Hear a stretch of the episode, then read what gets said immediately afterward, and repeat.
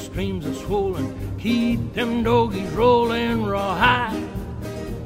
Through rain and wind and weather, hell bent for leather, wishing my gal was by my side.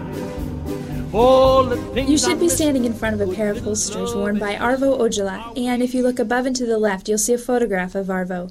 Now, you might not recognize his face, but you've probably seen his quick draw. He was a legendary Hollywood quick draw expert and gun coach. In fact, if you sit down in the living room set and watch the Gunsmoke clip on there, you'll see Arvo in action. He's the anonymous bad guy facing off against Marshal Matt Dillon.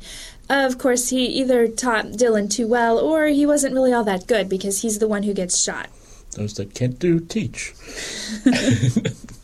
now, uh, Gunsmoke was is actually one of the longest running TV shows ever, and certainly one of the longest running TV westerns. It was on the air for 20 years, and if you look to the right of the guns, you'll see a dress worn by Amanda Blake on the show as Miss Kitty.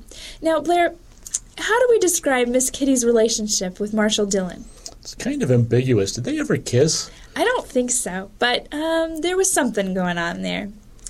Now, we also have a few other Gunsmoke artifacts on display here. Behind Miss Kitty's dress, you'll see the doors from the Long Branch Saloon, and if you go around the wall in front of you, you'll also be able to see a vest worn by Milburn Stone, who was a Kansas actor. Stone portrayed Doc Adams and he appeared on Gunsmoke for the entire 20 year run, missing only seven episodes after a heart attack in 1971. When you're finished looking at those, you can look to the left for comic books and lunch boxes to the left of Miss Kitty's dress. There is a house in New Orleans. They call the rising sun.